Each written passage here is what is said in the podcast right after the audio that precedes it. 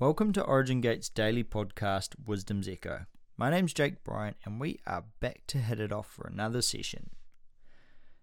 Today's session I'm labeling sacrifice, and I'm going to start straight off the bat with quite a bold statement, or more of an observation. And the observation is that being a Christian isn't a safeguard, it's a call to responsibility. And I want to let that sit for a second and let you ponder that being a Christian isn't a safeguard, it's a call to responsibility. Now, when we get saved, we, we step into the house of our Father. We, we get to the door. Quite often, and I've heard many people say it, but it's kind of just starting to make sense now, that we quite often stop in the door but we never actually step into the fullness of what the household is and what it offers and what it is that it can teach. And it's amazing because there is a process and a part of the journey of coming to Christ where there is the undoing and that safe place, where there is that love and that resilience and that boldness of engagement that starts to be encapsulated within one's life. But from there, if you stay in that place forever, it's like a child that stays at home and for their whole life and never leaves. We're called to responsibility, and I believe that that is the difference between the church system that has built the word off observation versus Christians who have engaged with the word out of relationship. And learning to go through the processes that come with responsibility, you start to understand humility. You start to understand why it's worth honoring somebody for the labor and the time that they've put into something. You start to value respect.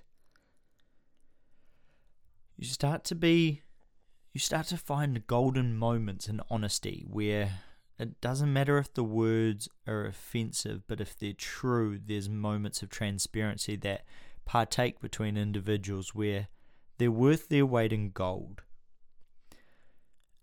And these moments of responsibility that as you start to that as we start to mature and what that does within our lives speaks a lot louder to the world, to civilization, than what I feel sitting in a building on a Sunday, singing our songs and listening to somebody interpreting the word but not teaching us the skills of how to do it ourselves. So I sit here and I, I, I throw this title of sacrifice out, and I feel like I'm going through this process at the moment myself, which is why I'm hitting it quite hard. And one of the things I like to do is when I'm assessing myself, I have to be brutally honest. There's no point lying to myself around what something is or isn't and pretending that it's a different way because my heart sings true to myself and I'm the only one that can interpret it. So we start to come across this thing of humility and I was having a discussion probably a month or two ago with a group of people on Ian's NFT group and we we talked about humility and how when you walk through humility, others will represent you. But when you walk through ego, you have to present yourself. And I feel like this place of hiddenness is a very, very undervalued place to be because in this place of hiddenness, it is the perfect place to be humbled. It's a perfect place to sit there and say, God, show me the areas of my life that need to be restored. Show me what needs to be worked on.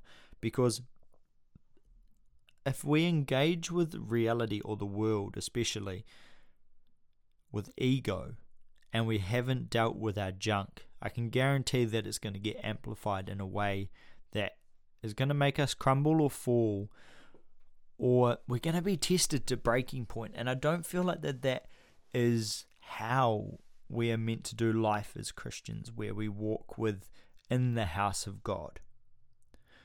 If we're to become people of the way that supersedes or bypasses this whole process of struggle and difficulty, because Jesus died on the cross so that we could step through that veil into perfection and have a safe place where we can engage with this. And that's that whole Hebrew approach of that which you, the direction that you look at, that is repentance. So turn from your false ways and look back to the original source. How often do we do that in life? We, we look back so often at what we've done, who we've been, and I feel like we do not give the equal amount equal amount of time to look forward into that which we see God doing as a place to pull towards. We kind of walk backwards looking back at the past, hoping that we don't trip and fall. But we have these amazing tools. We've got the tutors and governors, we've got humility, we've got honor, we've got respect, we've got knowledge, we've got understanding. And what does it look like when we look in our own lives and allow these to be brutally honest towards us? And what is it you have to ask yourself what is it that pursuing God for my whole life why is this worthwhile? And there's so many different attributes and I come from a relationship where I grew up in the church. I've always kind of walked with God and I kind of just believed because it was what I'd always done. But I got to the point where I started to question this and I was like actually like why because why should I not go and live this short, abrupt life where I can go out and live it to the fullest and take part in worldly ways and have this great time? And if I don't question that, how am I supposed to know what the opposite is going to be? And so I sat there and I was like, well, what is the fruit of this? And you look around at the world and you see the way within which people live their lives. And the fruit of that is usually quite broken. And I was like, well, what's the opposite of that? And so I take that to God, and then I'm like, well, it's a future. It's a kingdom where there is responsibility, but there's also sonship. There's relationship that's healthy, there's growth, there's possibilities, there's unending opportunities to step into. And I kind of sat there and I was like, that's pretty cool. I can I can thrive towards that. And then the next question was, well, what do I have to give up to go for that? And it took me in my mind to the place where Jesus approached the disciples and said, Put down your tools and follow me.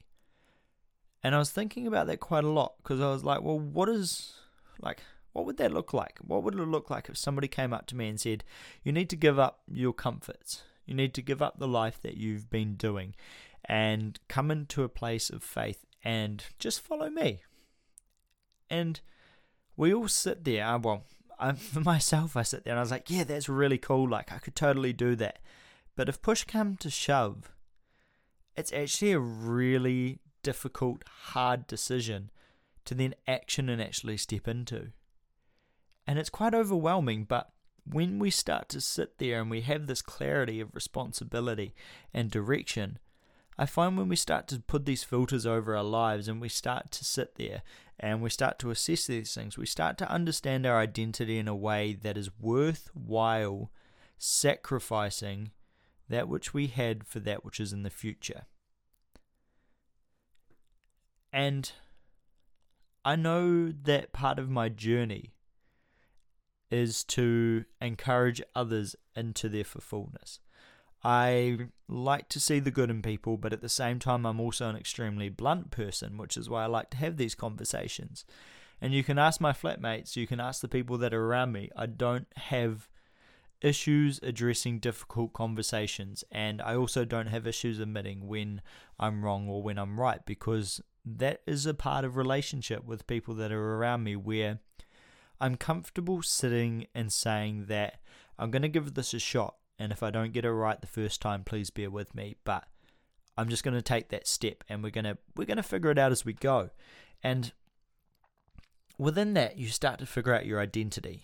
You start to I start to find that I crave justice, that when I see something that's not right, whew, it grinds my gears because I try and live my life within that place. And there's areas within my life where I'm still working on. And I know that if I ever go to speak towards something that comes from within that area, I do not feel the power to speak because I've not dealt with that in my life. And then it goes to that Bible verse where it's like, do not judge through that which you have not yet judged yourself. And I'm like, man, that makes sense. And I'm like, I'm so glad that I'm in that place of hiddenness where that area of my life isn't there for the world to see. I, I want to walk through the process of redemption.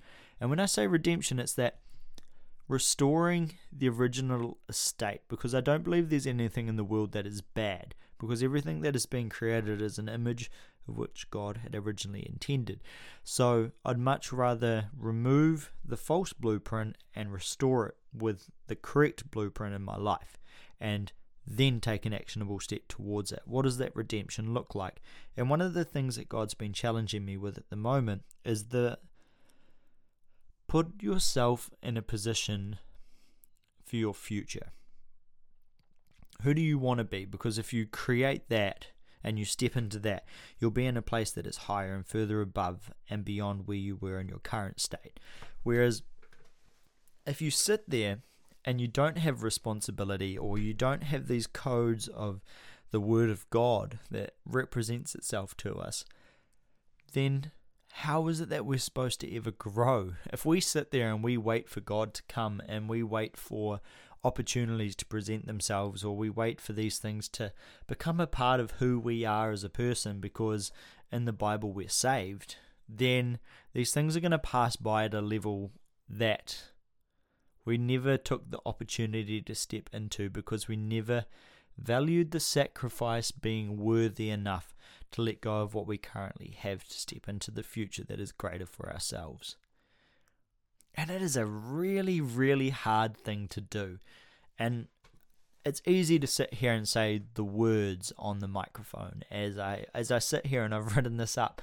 But who the question I ask is like who is around you for the conversations that need to be had? If you can't have these difficult conversations where we sit and we talk about finance, relationships, life, business, generational structure, our relationship with God, our heart, soul, body, spirit, then I really, really do challenge you. Then maybe the sacrifice is the environment that you're in. That's what I love about this community of people is that we all challenge one another by sharing our words, by sharing our breath, by sharing our experiences because this platform is a place where we can we can put ourselves out there and it's a free place to not be judged. And I know that this goes out to however many thousands of people, but I hope that you feel my heart that please I don't believe if I was a dad and I would be really sad if I created a home for my kids and my kids solely found their whole identity within that house rather than going out and exploring the world by using the things that I created for them to engage with to grow beyond what I had built myself. And there's not very many parents, I believe, that I've ever heard in my life be like, I really wish my child did nothing with their life and they just stayed at home and we just did life together and it never amounted to anything. More so, parents sit there and they say, I want my children to succeed beyond that which I have done. And that takes sacrifice, but it also takes opportunity, it takes humility, it takes honor, it takes respect. And at some point, it's going to take the point where, as a parent, your child's going to pass you. And that's another process to go through where you have to face a different kind of humility, and that's relationship. And the way that life is structured is absolutely phenomenal. So I hope that these words once again spark something within you, that they start a conversation amongst your friends and your family where you can question what is responsibility? Why is it worth my while? What is sacrifice? What does it look like if I look at the actions that I do in my day to day life, and do they represent humility? Do they represent honor? Do they show respect? And what does it look like? And if not, What can what changes can I make? Because it is about taking those actionable steps rather than waiting where we are for a future. So I leave you with that and I hope you have an amazing day, week, month. But until we cross paths again, thank you for being you.